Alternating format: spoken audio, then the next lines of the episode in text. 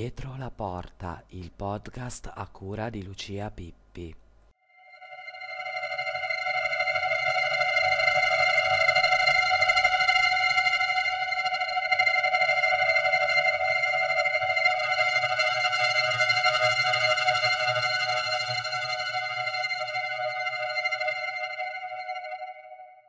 Alessandra Vanni, ultima corsa per Siena 22. Una ragazza trovata morta all'interno del proprio taxi, davanti ad una discarica. Una giovane di 30 anni che dal 1997 continua a chiedere giustizia. È Alessandra Vanni, centralinista della compagnia di taxi di Siena, che a volte lavorava anche come autista, utilizzando l'auto dello zio, il famoso taxi Siena 22. La sua è una delle tante storie che sono passate in sordina nel corso degli anni Numerosi sono stati i tentativi di trovare il suo assassino, numerose le persone attenzionate dalla polizia e dai carabinieri, ma a tutt'oggi, a 24 anni dal suo omicidio, questa storia non ha ancora avuto un epilogo e Alessandra non ha ancora avuto giustizia. Sono le 21, sono le 21, inserisco il centralino automatico. Buonanotte a tutti!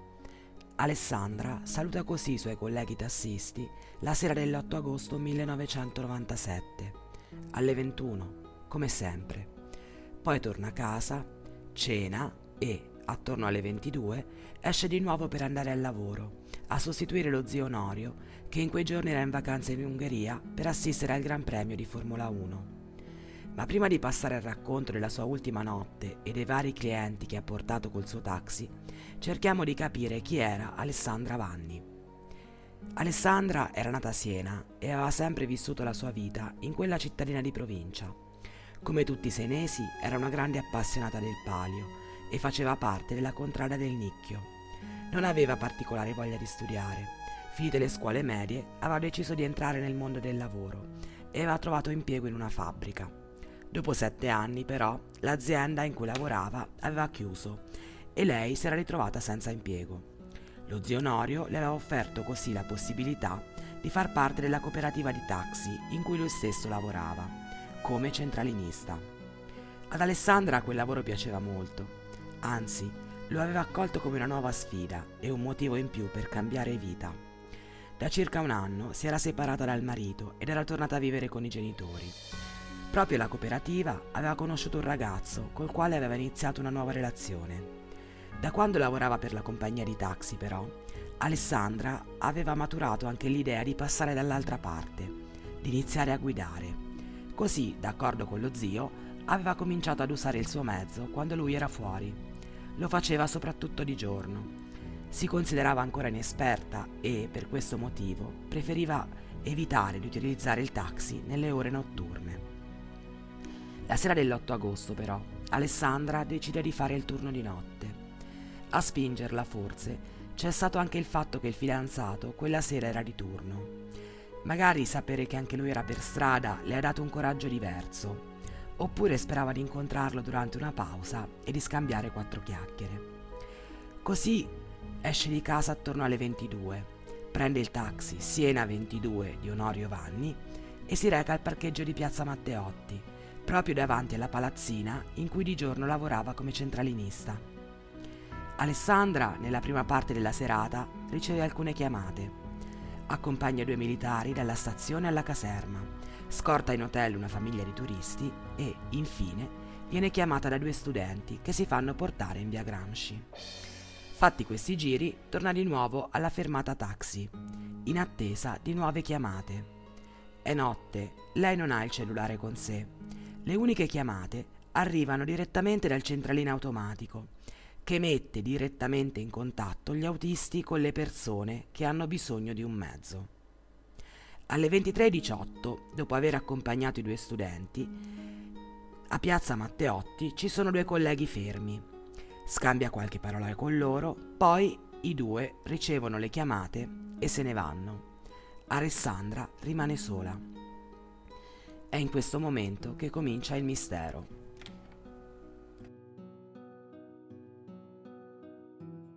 Alle 23.35 Alessandra imposta sul tassametro la tariffa 2, quella relativa alle corse extraurbane, e si dirige fuori città.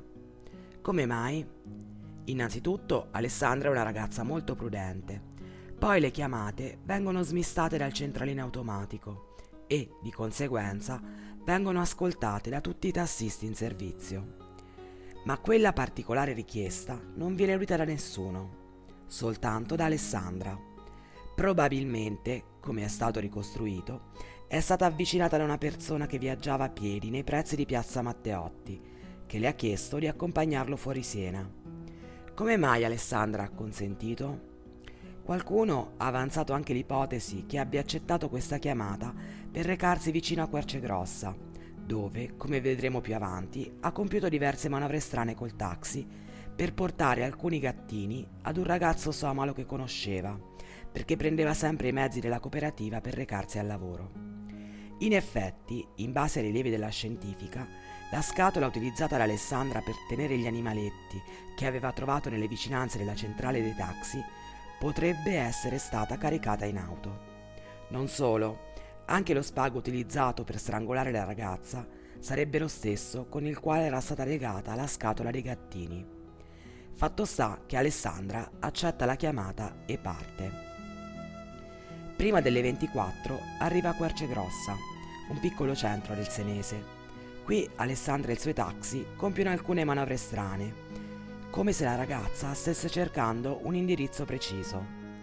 Passa più volte davanti al bar del paese e alcune persone notano che all'interno del taxi ci sono due persone, di cui una molto bassa di statura. I testimoni in verità sono tanti ed hanno versioni discordanti chi dice che la ragazza era sola, chi dice che aveva un passeggero, chi che a bordo del taxi c'erano tre persone. La cosa strana è questa. Alessandra non aveva il cellulare quel giorno.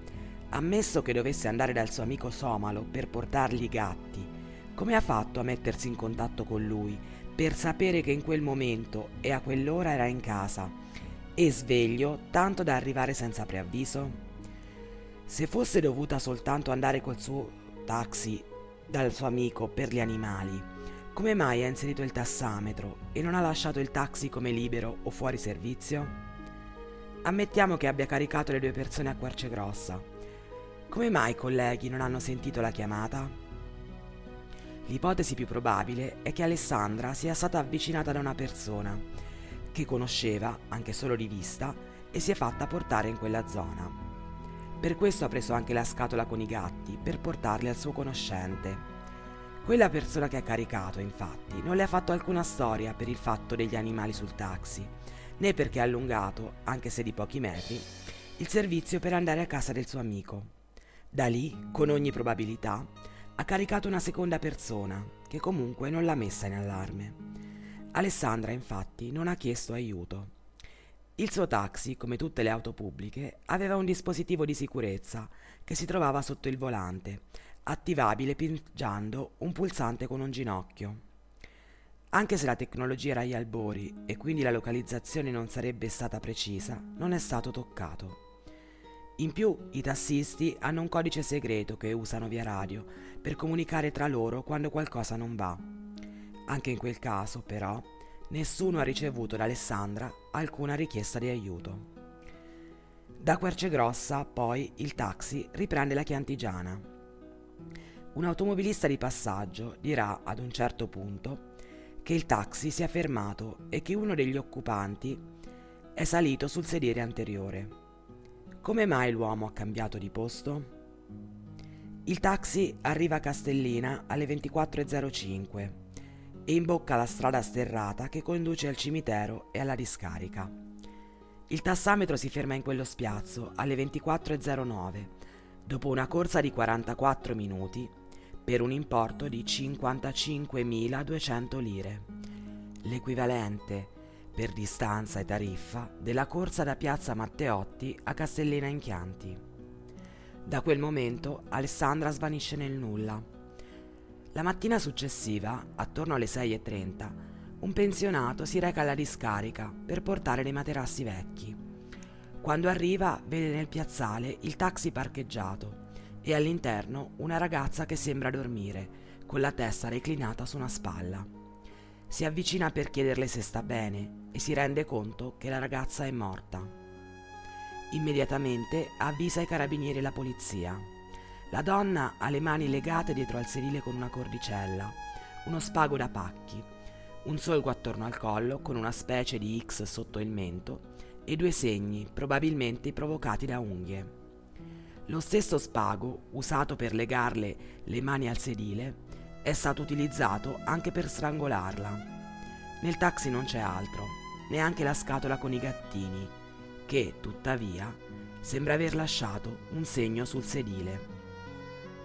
L'assassino e gli assassini, quindi, avrebbero prima ucciso la ragazza, poi avrebbero perso tempo a legarla in quel modo tanto particolare. Come mai? Le indagini iniziarono subito a muoversi in più direzioni. In primo luogo venne ascoltato il marito di Alessandra, che in quei giorni era in vacanza all'estero. Viene sentito anche il fidanzato, quello attuale, ma anche lui non ha nulla da dire. Quella sera era in servizio e il suo taxi era a 30 km dal luogo in cui si trovava Alessandra. Pochi giorni dopo il delitto, ai carabinieri di Castellina arriva una missiva misteriosa. È scritta in latino e contiene un passo dell'Apocalisse. Chi è degno di aprire il libro e rompere i sigilli?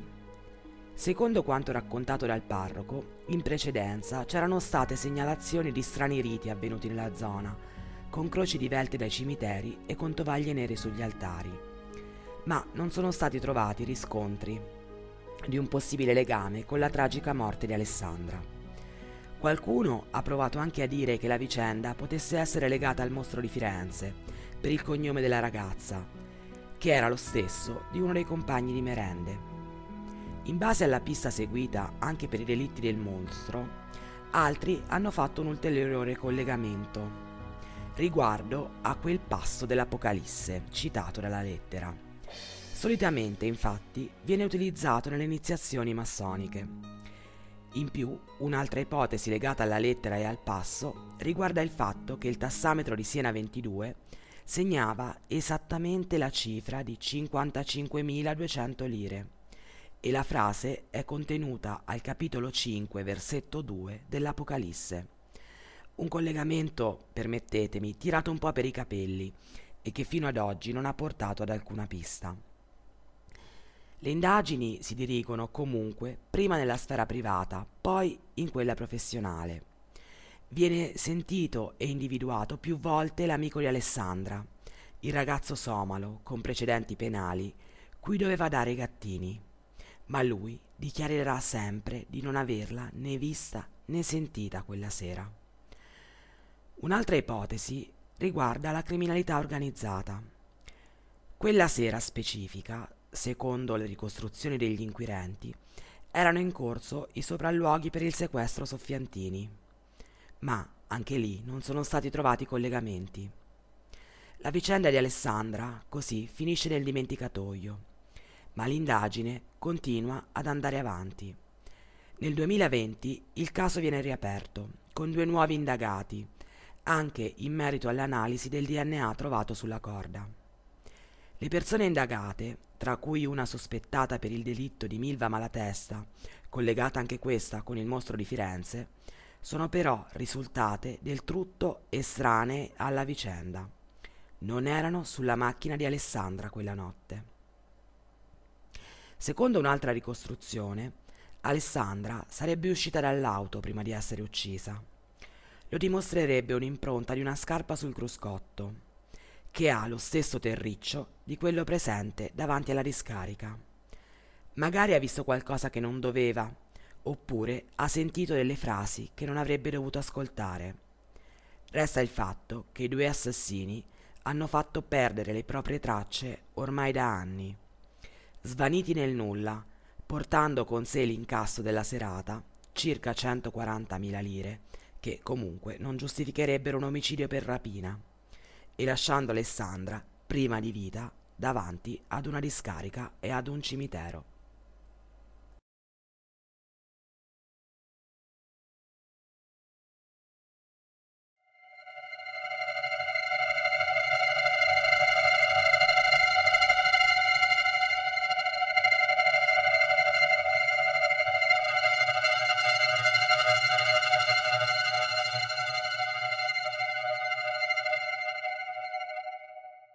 Avete ascoltato Dietro la porta, il podcast a cura di Lucia Pippi.